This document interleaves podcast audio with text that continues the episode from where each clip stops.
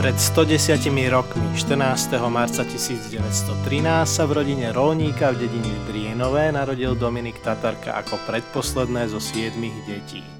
Otec mu padol v roku 1915 na ruskom fronte. Ako nadaný chudobný chlapec dostal Dominik štipendium a tak po ukončení základnej školy študoval na gymnáziu najskôr v Nitre, potom v Trenčíne. Po maturite v roku 1934 odišiel do Prahy na Karlovú univerzitu študovať češtinu, slovenčinu a francúzštinu. Štvoročný pražský pobyt mali výrazný podiel na jeho umeleckom dozrievaní. Pre Tatarku bol dôležitý aj študijný pobyt na parížskej Sorbonne, ktorý musel po rozbití Československa predčasne ukončiť. V roku 1939 sa vrátil na Slovensko. Vyučoval na gymnáziách v Žiline a v Martine. Pôsobil v štátnej službe, neskôr ako novinár a filmový dramaturg. Po vojne si ideu slobody stotožnil s komunistickou víziou, čo sa odrazilo aj v jeho románoch z 50. rokov. Po krátkom čase si však uvedomil podstatu komunistickej totality a v roku 1956 uverejnil satíru na kult osobnosti Démon súhlasu. V čase Pražskej jary 1968